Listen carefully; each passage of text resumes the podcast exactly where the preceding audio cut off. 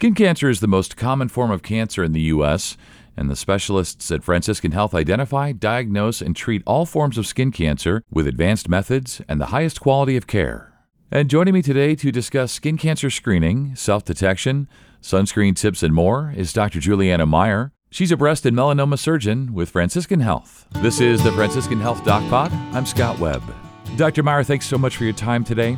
We're talking about skin cancer today, and as summer is approaching, it's definitely going to be on people's minds, uh, whether it's a skin cancer, how to prevent it, different types of sunscreen. So, we're going to go through all of that today. But before we get rolling here, why is it important for all of us to be screened for skin cancer? That's an interesting question because I don't think you would know this, but skin cancer is one of the most common cancers in the world. And so everyone has sun exposure and a risk for skin cancer. And so we all need to have a good look at our skin once a year to make sure that we don't have any lesions that are changing or any other areas of concern. Yeah, I think you're so right. And for so many of us, we associate, you know, the sun being out with being an issue. But the reality is that we're just outside, a lot of us. And, and thankfully, after the pandemic over the last year, it's nice to be outside. But whether it's sunny out or not, there's reasons to be concerned, right? That's exactly right. And so even on a cloudy day, you have that UV ray, you have that exposure risk. And so, sunscreen every day is a thing that I preach quite a bit, probably more than most people would like to hear. I acknowledge that, but I do think it's really important. Even in the winter, you can get enough UV ray to get not necessarily a sunburn, but still sun damage from those UV exposures. Yeah, I've got a couple of members of my family, my wife and my son, who, you know, even on the cloudiest of days can come home sunburned. And so I'm always reminding my son, hey, don't forget the sunscreen. You know, he's a baseball player. I know that it's time consuming and I know you just want to head to the field, but you're doing yourself a favor, especially years from now as all of these exposure sort of adds up, right? That's exactly right. And you bring up a great point of our kids are in athletics earlier and longer now. And if you think of that 10, 12 year old, I never would have put sunscreen on when I was 10 or 12 running around the yard. But these 10 and 12 year olds are out at the baseball fields, they're out on the soccer fields, they're out at the swimming pool.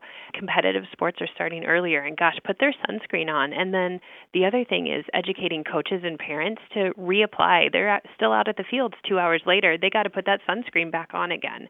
The other thing that I think people don't appreciate is that you can get burned through a simple cotton t shirt. So making sure that the clothes you're wearing have an appropriate sunscreen rating. And if not, then you've got to put that sunscreen on. I know it's a hassle, and I know my kids when I come after them with sunscreen, I get the eye roll, and I respect that. You know, I was a kid once too, but I do think it's so important because the more that you can prevent that damage young, the easier it'll be when you get into your 40s and 50s, and then you don't have to meet somebody like me. I do remember when I started seeing clothing that had UV protection built in. I didn't quite understand, but I think I do now that the sun is very powerful and it can make its way through our clothes. It, it's so interesting. Yeah, so you can have a UPF rated shirt, which means that it's built almost like a sun protection, or you can even get these special washes that you put in when you wash your clothes and dry your clothes that can increase the sun protection of a simple cotton t-shirt. Either one is fine, but again, never leave home without sunscreen. Yeah, that is uh, one of the main takeaways today. And also we want to talk about the screening options. So let's go over that. What are the screening options? And also let's go over the ABCDEs of self-detection. Yeah, so we'll start with the ABCDEs. And so what that is is that's a mnemonic that those of us who work in the skin cancer world use to make it simple to look for changes in freckles and moles. And so freckles and moles are basically the same thing. Everyone has what we call pigmented lesions or spots on their skin, some more than others. And we look for patterns in these. Do the moles have changes? And so those changes are the ABCDEs.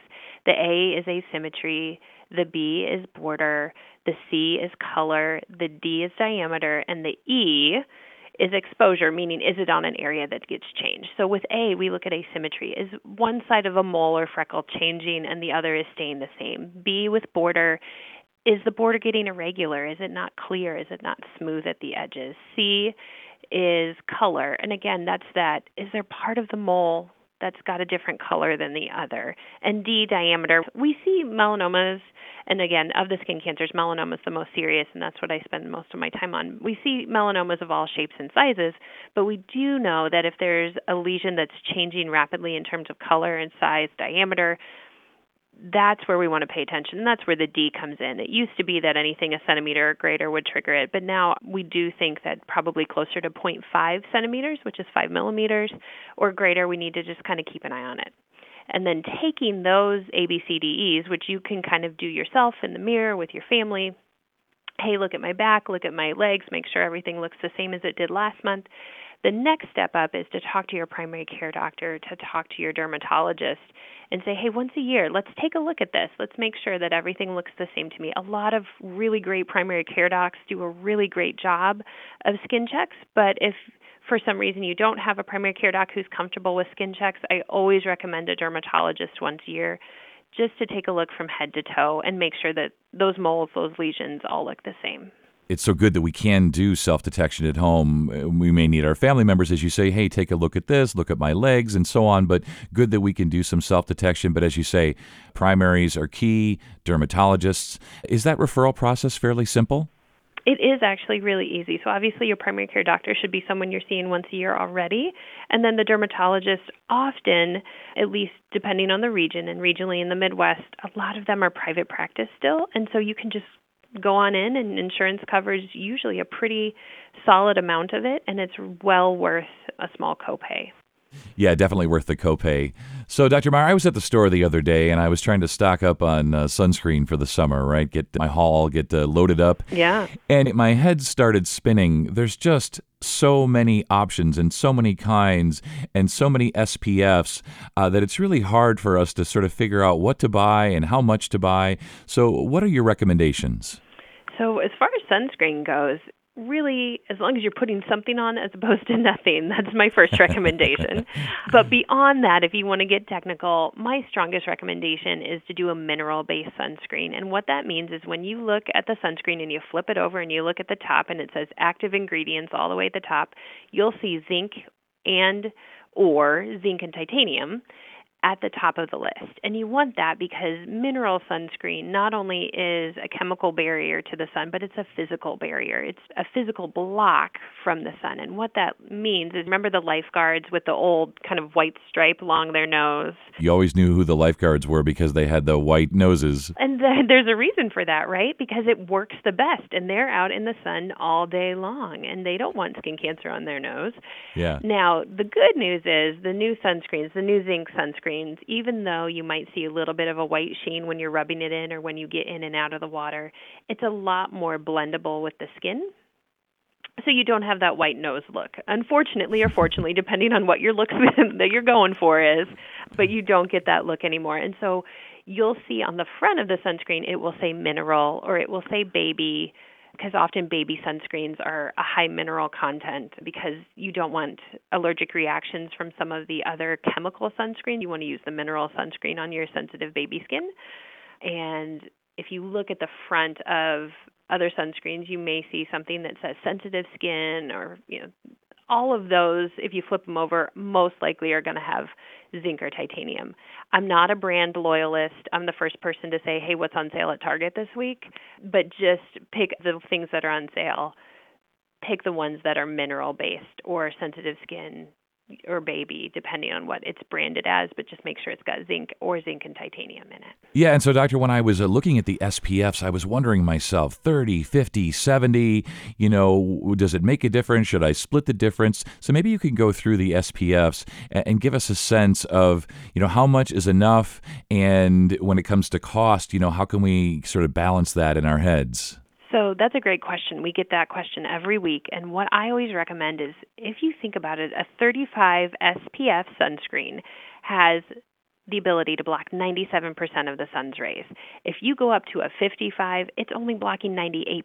So for 1% difference, your best bang for your buck is to just reapply your sunscreen at that 30 SPF, that 35 SPF every 2 hours and you're really going to prevent most of the skin cancer damaging UV rays that you can, right? So 97 versus 98%. If you go up to a 75 SPF, you're going to go to 99%. And so for some people that might be beneficial, but for most people, get the 35 mineral based sunscreen and just go from there. Ah, that's such uh, great advice. I wish I'd had your advice before I went to Target the other day. Uh, so mineral based, I got it. I'm, I'm, I'm taking some notes here. Doctor, I'd love to have you tell us about the melanoma clinic at Franciscan Health. Yeah, I'd love to tell you about it. What we do at Franciscan is we have what's called a multidisciplinary clinic. And in the world of cancer, which is where I spend most of my time, multidisciplinary clinics have multiple doctors who treat that specific cancer come together and make a specific targeted plan for each patient who has that diagnosis. And that has been shown to be the standard of care across the country for treating cancer because not all cancers are the same. And I'm not saying from type to type, but even within the world of melanoma, patient A melanoma versus patient B melanoma may need very different treatment. And so we really work on targeting therapy to each patient. And so the multidisciplinary clinic for melanoma that we run involves myself, a medical oncologist who manages immunotherapy, radiation doctors, pathologists, dermatologists, and we all work together to make sure that the standard of care is the highest possible.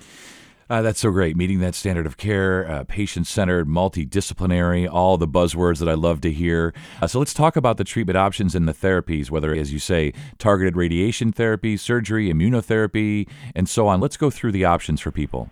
Yeah, so hopefully our goal is for you to have a very thin melanoma and, and melanoma is broken into three parts. There's thin intermediate and thick and depending on the level of the melanoma changes what type of surgery and what type of treatment you have. So for a very thin melanoma your treatment is typically what's called a wide excision. We take the melanoma out with a big rim of tissue around it, close it all up, and then you just commit to being best friends with your dermatologist for a lot of years to come and lots of sunscreen. Now, as the melanomas get deeper, there's a risk of it going into lymph nodes, and that's where I get involved a little bit more heavily. That's where the medical oncologist gets involved a little more heavily. If it goes into the lymph nodes, then we do often a little bit more surgery sometimes taking out lymph nodes, sometimes taking out a lot of lymph nodes. But now the standard of care is to do immunotherapy. Traditional chemotherapy that makes you sick to your stomach, that makes you lose your hair, is not what we do anymore. Immunotherapy has really been shown to treat melanoma much much better much more safely and the patients tolerate it so very well which is exactly what you want to hear both as a patient and a physician is i can take a medicine. It's going to make a difference and i'm not going to feel miserable for the year that i'm on it immunotherapy is either IV or pills, and it depends on what kind of melanoma you have. And you work with both myself and a medical oncologist to kind of work through that process. Radiation is not as common with melanoma. It depends on how many lymph nodes are involved or if there's a specific area that we can't get to by surgery. Sometimes we'll use targeted radiation as well. Doctor, as we wrap up, what are your takeaways? We've talked about, uh, you know, mineral-based sunscreens, how we can screen ourselves, but to put a period at the end of the sentence for us, what are your takeaways when it comes to skin cancer? The biggest takeaway is to pay attention to your skin, wear lots of sunscreen, and don't ever use a tanning bed. Oh, I had to slide that in. I had to slide it in. I knew you were going to get it in there somewhere. I was just thinking, I don't even know that we had sunscreen when I was a kid. And I remember people just lathering themselves up with baby oil or whatever it was. And I, it's just amazing. You're talking about immunotherapy, you know, for people with uh, melanomas. It, it's really amazing and so great to speak with you today. So thank you so much and you stay well. Thanks for having me. You too. Take care. For more information, go to franciscanhealth.org slash cancer care. And if you found this podcast helpful, please share it on your social channels and be sure to check out the full podcast library for additional topics of interest. This is the Franciscan Health Doc Pod. I'm Scott Webb. Stay well, and we'll talk again next time.